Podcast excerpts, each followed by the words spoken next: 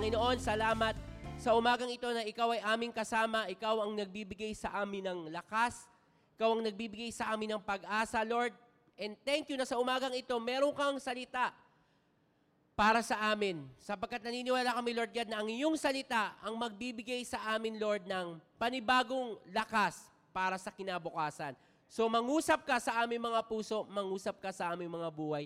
Sa pangalan ni Jesus, Amen, Amen, and Amen. So kung ito ang inyong unang pagkakataon na dumalo dito po sa ating church, so sino po ba yung first time na dumalo po ngayong umaga? Yan!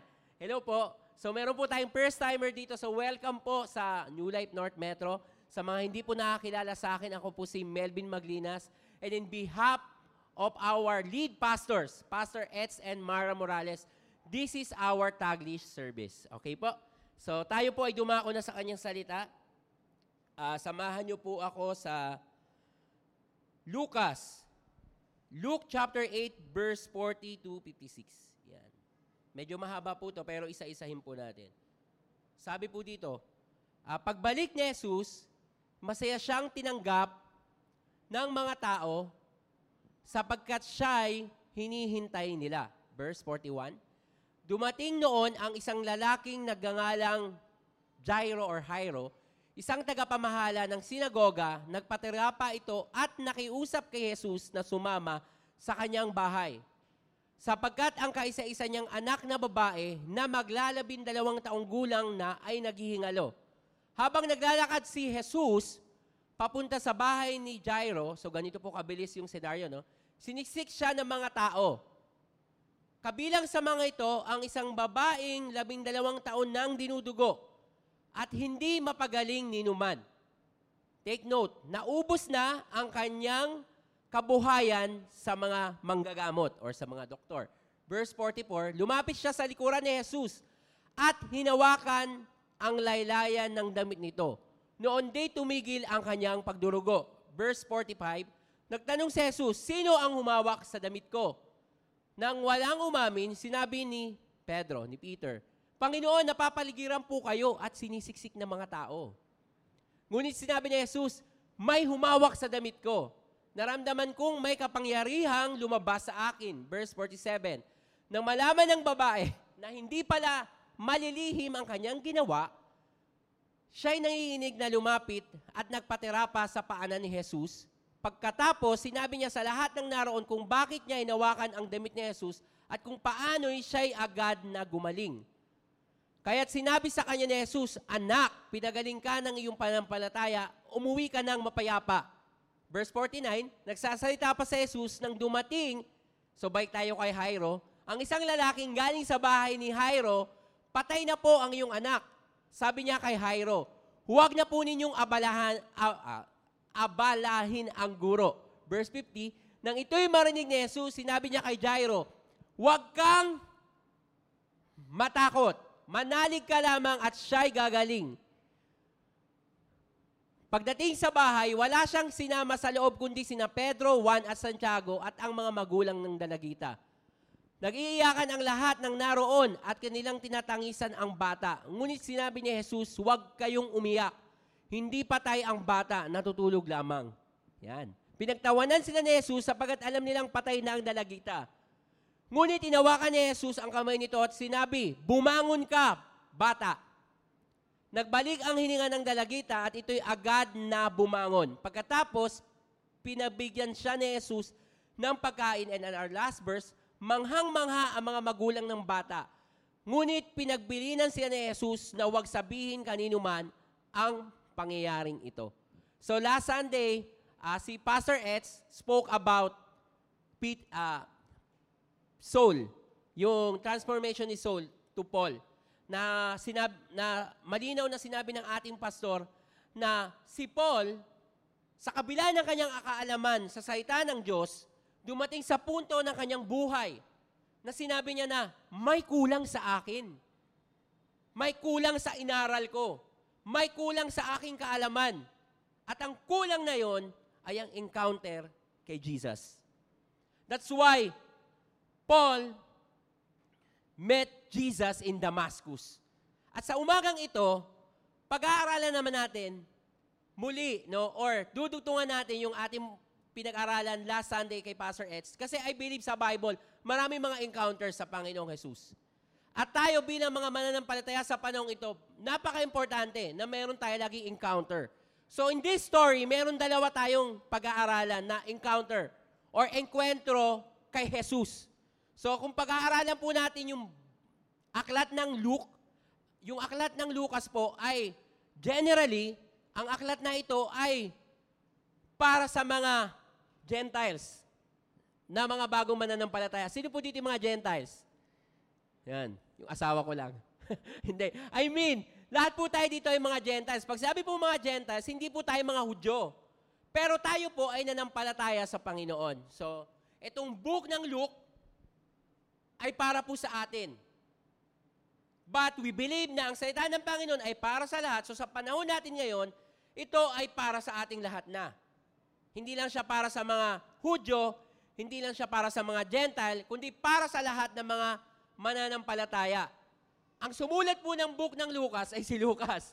Okay? E yun po ay unang part ng kanyang series kasi siya po, sinulat niyo po yung Luke at sinulat niya rin yung book ng gawa. So magkarugtong po yan. So, ginawa niya yung book ng Lucas para mas makita natin kung sino si Jesus. Kasi yung book na to, pinakita si Jesus bilang Son of Man. Ibig sabihin, si Jesus po ay binigay ng Diyos, siya yung perpektong tao na binigay ng Diyos para tayo ay makalaya sa kasalanan sa pamamagitan ng pananampalataya sa Kanya. At pangalawang i-emphasize po ng book na to, kung titignan po natin, chapter by chapter, makikita natin na si Jesus talagang nakikipag-interact siya sa tao. Ibig sabihin si Jesus, mahal niya yung bawat community. That's why dito ang bilis eh, di ba? Just sa story natin, from Jairo to papunta doon sa babae na dinudugo. Because Jesus wants to emphasize the important of community. At pinag-aralan po natin yan dito sa ating church na ang komunidad ng mga mananampalataya natin po ay napaka-importante. That's why we really encourage you to come to church face to face. Why? Kasi maganda naman po sa online. Pero mas maganda po pag face to face. Okay po? So isa-isahin po natin yung verse natin. So simulan muna natin sa pinaka umpisa. Yan. Sabi po doon, Luke chapter 8, Luke chapter 8, verse 40. Pagbalik ni Jesus, masaya siyang tinanggap ng mga tao sapagkat siya'y hinihintay nila. Dumating doon ang isang lalaking nagngangalang Jairo, isang tagapamahala ng sinagoga. Nagpatira pa ito at nakiusap kay Jesus na sumama sa kanyang bahay sapagkat ang kaisa-isa niyang anak na babae na maglalabing dalawang taong gulang ay naghihingalo. Okay, stop tayo doon. Tingnan mo natin kung sino si Jairo. Si Jairo ay leader ng isang sinagoga. Pag sinabi pong sinagoga, temple ng mga Hudyo during that time. And kapag leader ka ng mga Hudyo, syempre, meron kang title. Syempre, may kaalaman ka rin at pinagkakatiwalaan ka. Kapag leader ka ng isang sinagoga, anything about worship, anything about the temple, kasama kang nagde-decide.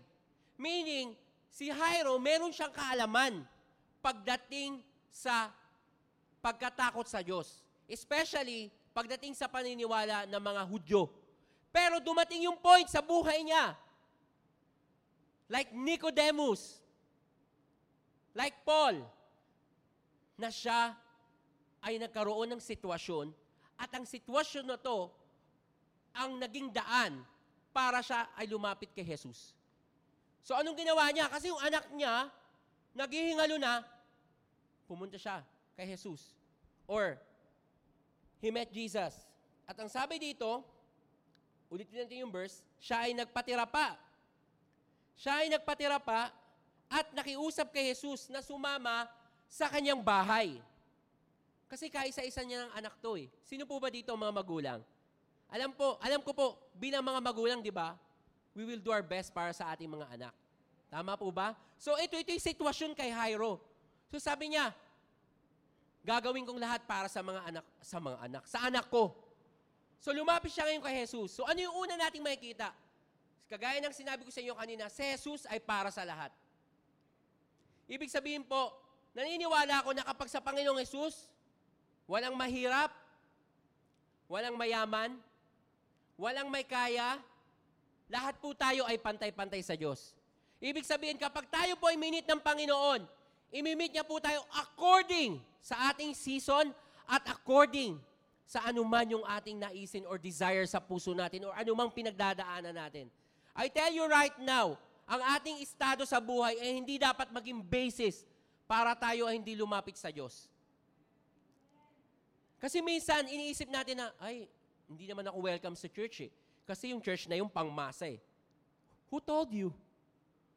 Ay, church na yung pangmayaman lang yun eh. Church is for everybody, mga kapatid. Tayo po ay welcome na pumasok sa church. Whatever the situation of our heart, ano man yung pinagdadaanan natin kapatid, you are welcome in church. You are welcome in church. Welcome ka kay Jesus. Kahit na ano pang kalagayan mo, ano pang nararanasan mo kapatid. At kagaya ni Jairo sa oras na to, sinasabi sa iyo ng Panginoon, you are welcome here. Ikaw po ay welcome dito, kagaya ni Jairo. So sabi po dito sa una po nating verse sa, sa Romans chap Marcos 16 verse 15.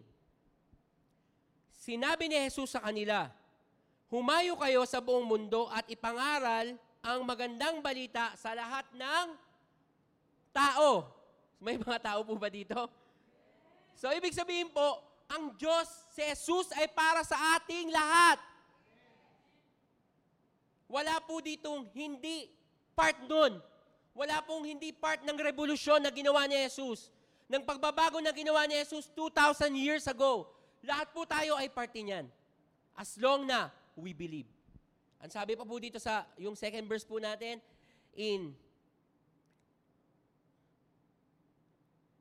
yung second verse po natin is Romans chapter 1 verse 16. Hindi ko kinakahiya ang magandang balita sapagkat ito ang kapangyarihan ng Diyos para sa kaligtasan ng bawat sumasampalataya, unay sa mga Hudyo, so hindi po tayo mga Hudyo dito, at mga Gre- at sa mga Griego. At tayo po yung mga Gentiles, but I tell you, ang mabuting balita ay para sa ating lahat. So ilagay niyo po yan sa puso ninyo. Ang mabuting balita ay para sa akin. Ang good news ay para sa akin. So, balik po tayo sa Luke chapter 8. So, ipagpatuloy po natin yung ating kwento dun sa second part. In verse verse 43, habang naglalakad si Jesus, pagpunta sa bahay ni Jairo, siniksik niya, siniksik siya ng mga tao. Kabilang sa mga ito, ang isang babaeng labindalawang taon nang dinudugo at hindi mapagaling ninuman. Naubos na ang kanyang kabuhayan sa mga manggagamot. Lumapit siya sa likuran ni Jesus at hinawakan ang laylayan ng damit nito. Noon di tumigil ang kanyang pagdurugo. So from Jairo, punta naman tayo sa babaeng dinudugo. Or sa English, meron siyang issue of blood. So we know na hindi to biro tong sitwasyon na to. Kasi pinag-uusapan natin dito, 12 years. 12 years mga kapatid. At sabi dito, halos lahat ng kanyang kayamanan, naubos niya na. Para lang mapagamot niya yung sarili niya.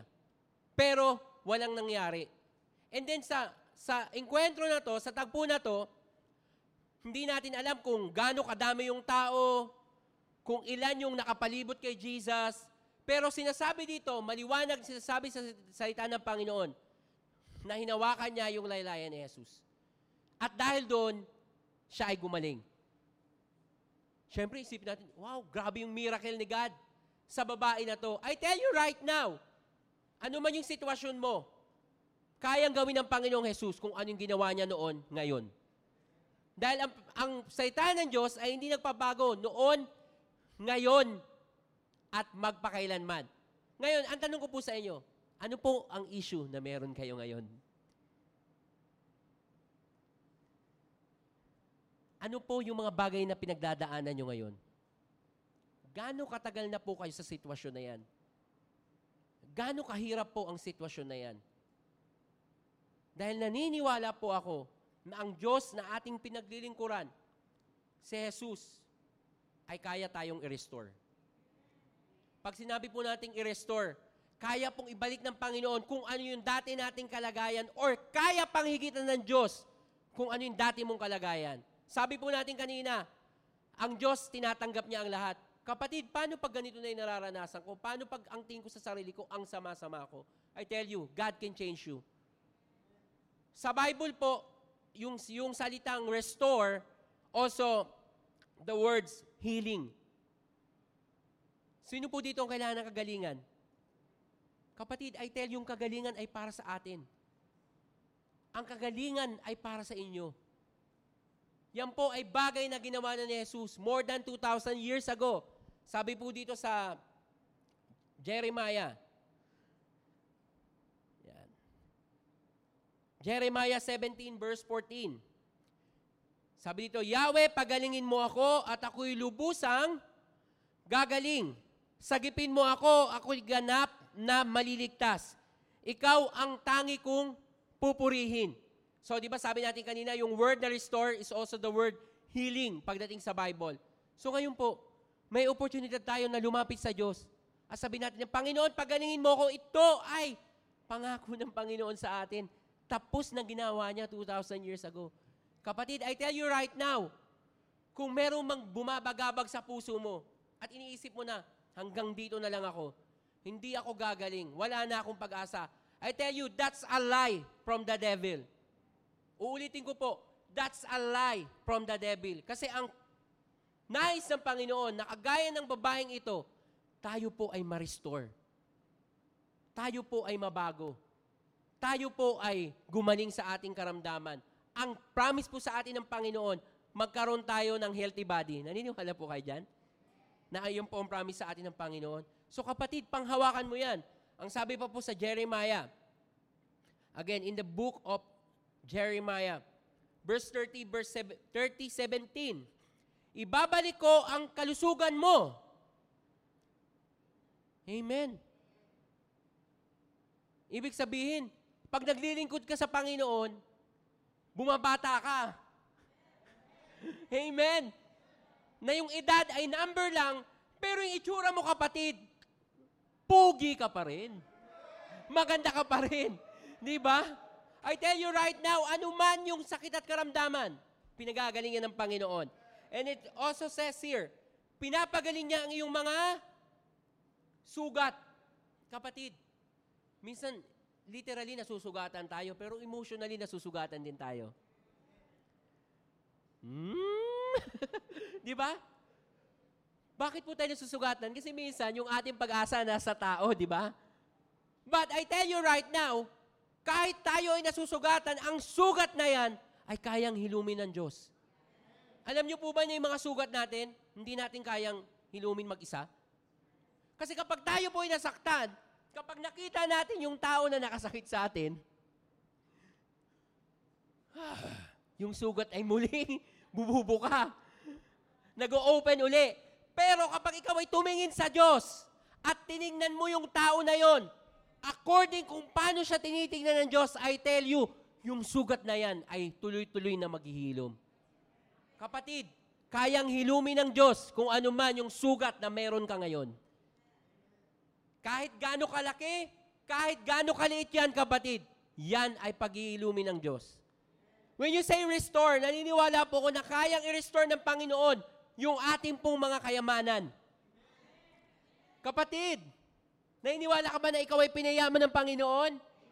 Alam niyo po, nung ako po ay bagong kristyano, akala ko ang kayamanan ay nasa langit lang. So hindi ko alam, nagmamadali siguro pumunta sa langit.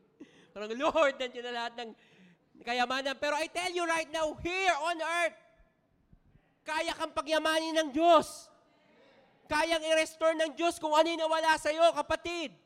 At kaya, kagaya ng babaeng ito, kapatid, ang ginawa niya lang, hinawakan niya si Jesus. Hinawakan niya lang si Jesus. Kapatid, mahirap bang ibigay ang tiwala sa Panginoon? Wala namang sinabi sa Diyos na, wala namang sinabi sa Bible na, oh, Para ikaw ay gumaling, gawin mo to. One. Para ikaw ay maging mayaman. Two. Three, ganito. Ang sabi lang, magtiwala tayo sa Panginoon. Kayo po ba ay nagtitiwala sa Diyos?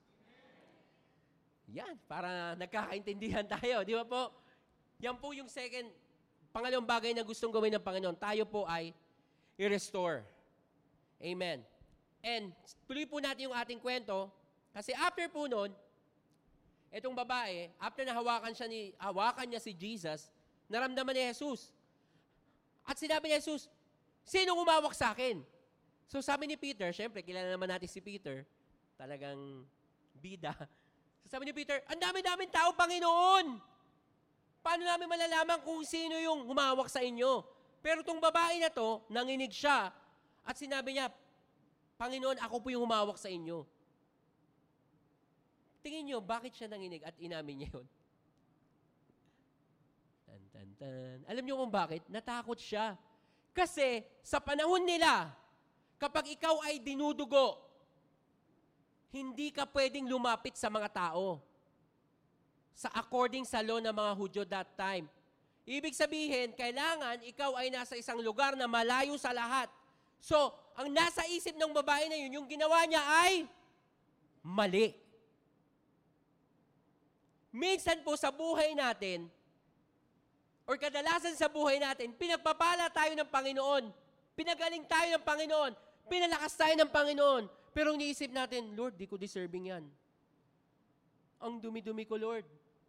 Ito yung ginawa ko ng past. Lord, ginawa ko to nung isang taon, Lord. Ginawa ko to nung isang araw, Lord. Bakit mo ako pagpapalain? Na ang tingin natin sa ating sarili, we don't deserve the blessing of God. I tell you, ang blessing po ng Panginoon ay galing sa Panginoon. Kaya nga po dito yung ginawa ng, ni Jesus sa babae, binago niya yung mindset ng babae. Because we are not here to perform before God. Because performance cannot save us alone. Tandaan niyo po, lahat ng way, ginawa na po ng tao para lumapit sa Diyos. Pero kahit isang way, walang tumpak. There's only way, and His name is Jesus. Meaning po, kapag tayo mga kapatid, ah, pumiyok ako, binigay natin yung ating way sa Panginoon. We let Jesus to be our Lord and Savior. I tell you, everything, iaalay ni God. So dito, nasa sitwasyon ng babae na bukod sa siya ay may sakit physically, feeling niya rin, sobrang makasalanan siya. I tell you right now, even today, napakaraming tao, kaya hindi sila pumupunta sa church kasi makasalanan sila. Kapag tinanong mo sila, kailan ka pupunta ng church? Kapag okay na yung buhay ko. Ayusin ko muna yung buhay ko bago ako pumunta sa church. Kapatid, kahit anong gawin mo, hindi mo maayos ang buhay mo. There's only one way. And that way is Jesus. So kapag tayo po ay nagkaaberya, tayo po ay bumabagsak, tayo po ay nagkakamali, tayo ay nagkakasala, lumapit ka sa Diyos, kapatid. Huwag mo kayanin mag-isa. Kasi kilalang kilala tayo ng Panginoon. So sabi po dito, in 2 Corinthians chapter 5 verse 29, 21 in New King James. For, maganda kasi sa English kaya English yung version ko. For he made him who knew no sin to be sin for us that we might became become the righteousness of God in him. So si Jesus, hindi lang niya kinuha yung kasalanan. Siya mismo ang naging kasalanan. Grabe, di ba? Hindi niya lang kinuha yung kasalanan. Siya mismo yung naging kasalanan at the cross. Bakit niya ginawa yung kapatid? Para tayo ay malayang makalapit sa Kanya. Na kapag tayo ay nagkakamali at tingin natin na we are unworthy, ang sinasabi pa rin sa atin ng Panginoon is, padayon, patuloy ka, carry on, lumapit ka sa akin, kaya kitang linisin, kaya kitang baguhin. Kapatid, nasa ang sitwasyon ka ngayon ng buhay na kristyano mo, kaya kang baguhin ng Diyos. Kaya kang baguhin ng Panginoon. Sabi po sa 1 John chapter 1 verse 9, Subalit kung ipapahayag ng ating mga natin ang ating mga kasalanan, patatawarin tayo ng Diyos sa mga ito at lilinisin niya tayo sa lahat ng ating kasalanan sapagkat siya'y tapat at matuwid. One thing na nakita ko rin po sa story ng babaeng dinudugo. Alam niyo po ba na yung babae na to, I believe na wala na rin siyang pag-asa. Na minsan kagaya natin, wala na rin tayong pag-asa. Nung lumapit siya sa Panginoon. At minsan, kapag wala na tayong pag-asa, wala na tayong inaasahan, wala nang taong tumutulong sa atin, wala nang taong tingin natin nag-aaruga sa atin, piling natin, tapos na yung buhay natin. But ang ginawa niya, lumapit siya sa Panginoon. I tell you right now, lahat ng sitwasyon sa buhay mo, alam ng Diyos. He sees you.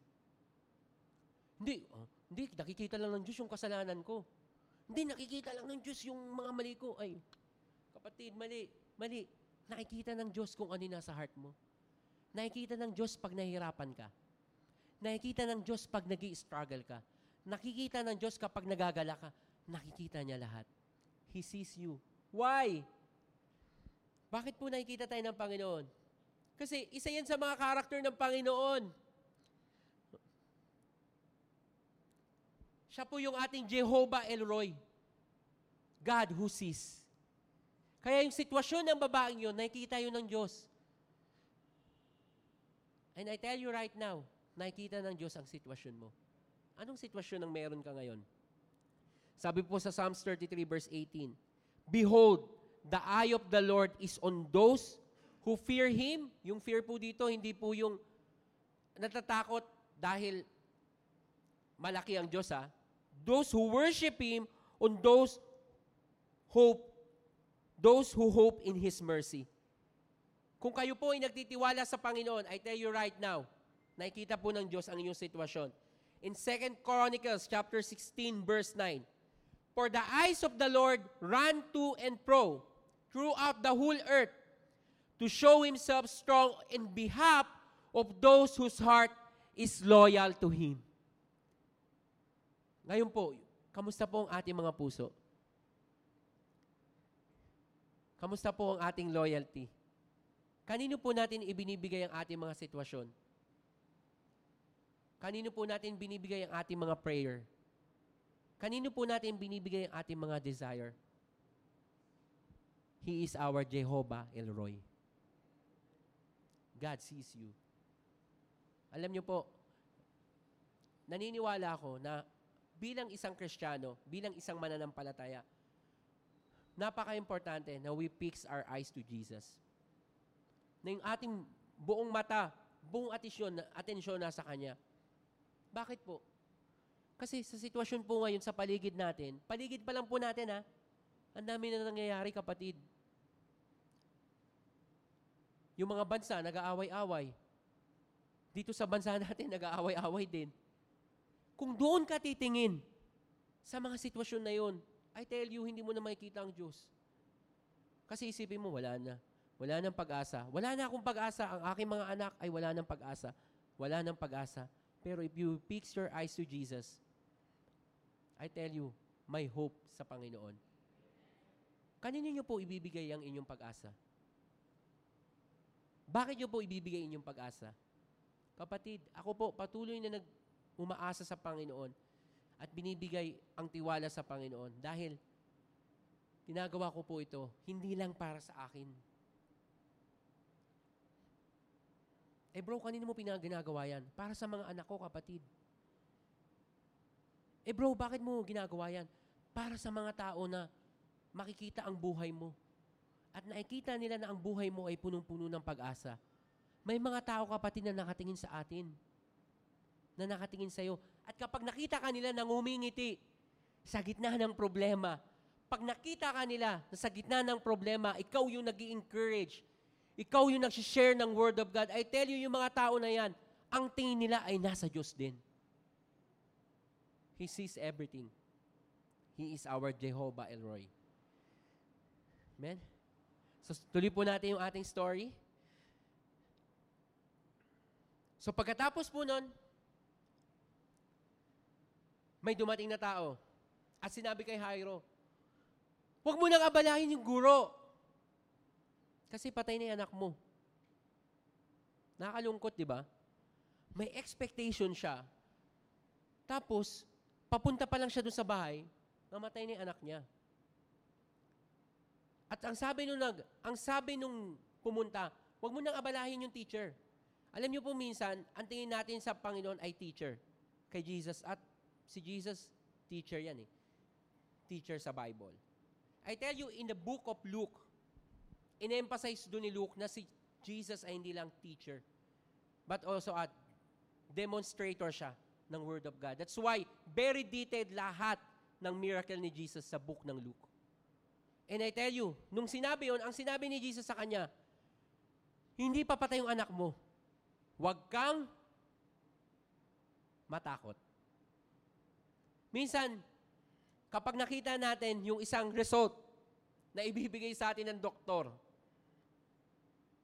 or result ng exam, or anything na dinidesire, dinidesire natin, at nakita natin na negative, or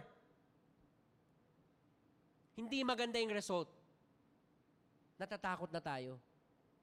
Inisip natin na, ito, wala na. Wala nang pag-asa. I tell you, today, ang final word ay na kay God. Ulitin ko po, ang final word ay nasa Panginoon. So meaning kapatid, kahit na ano pan yung nagkokos sa atin ng takot, kapag tayo ay tumindig, tumayo, at ibinigay natin sa Panginoon yung ating sitwasyon, ang takot na yan ay mawawala. At ano po yung nangyari after nun?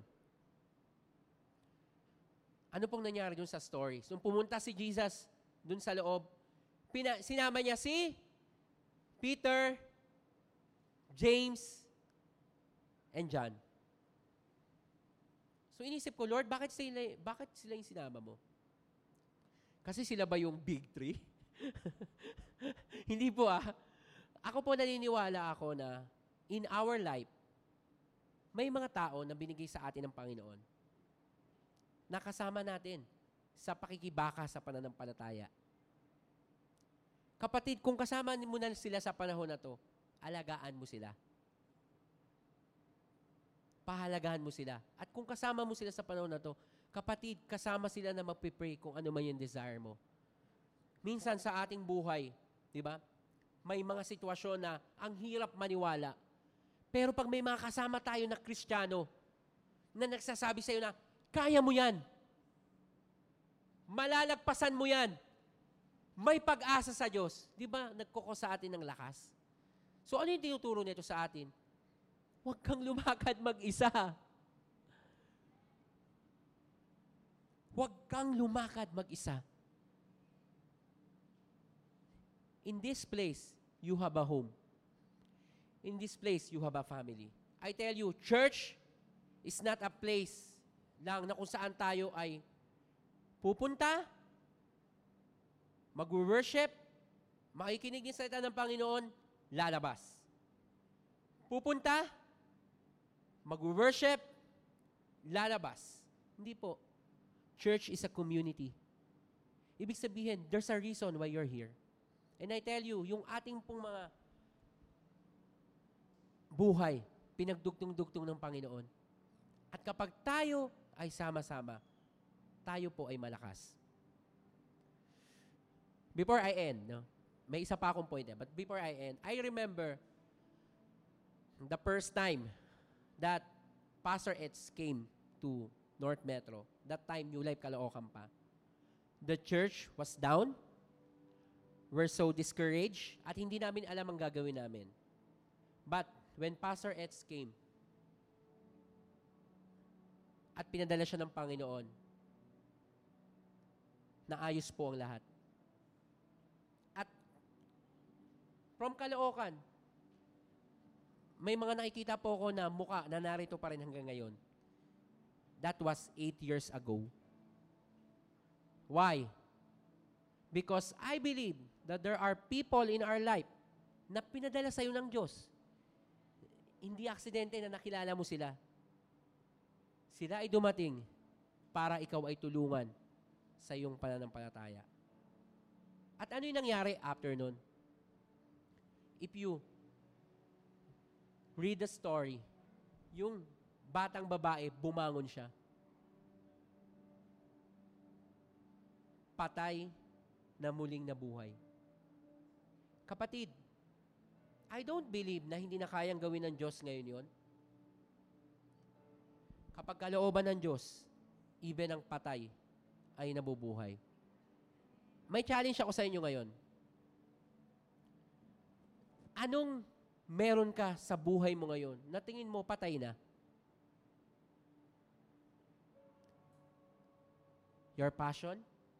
Ah, wala na akong passion pumunta sa church. Minsan tinatamad na nga ako eh. Wala na akong passion mag-volunteer. Para sa kanila na lang yan. Wala na akong passion tumulong sa iba. I tell you, today, yang passion na yan, kayang buhayin ng Diyos.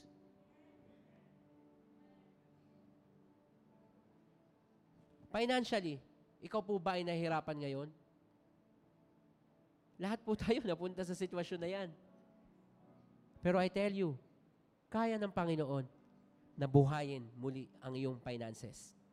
Yung relationship mo, tingin mo wala ng pag-asa, hindi na kayo magkakaayos, hindi mo na uli siya makikita. Mag-aaway na lang kayo lagi. I tell you today, kaya ng Diyos na baguhin ang sitwasyon na yan. Nakagaya ni Jairo, magkakaroon ng pagbabago sa buhay mo. Alam niyo po bang ibig sabihin ng name na Jairo? Gusto niyo pong malaman? That name is the word God's enlighten. Nung nagkaroon siya ng encounter kay Jesus, siya ay naliwanagan at nakita niya na He is God. Ang guro na to ay hindi lang guro. Ang guro na to ay Diyos ng mga Diyos. Ang guro na to ay hindi lang Diyos. Ang guro na to ay shepherd. Sino sa inyo ngayon si Jesus?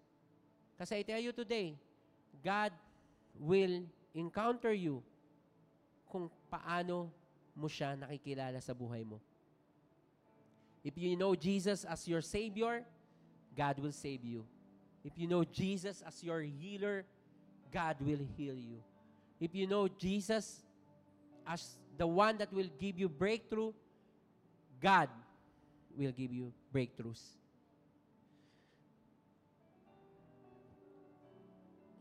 Lord, thank you that we know that today,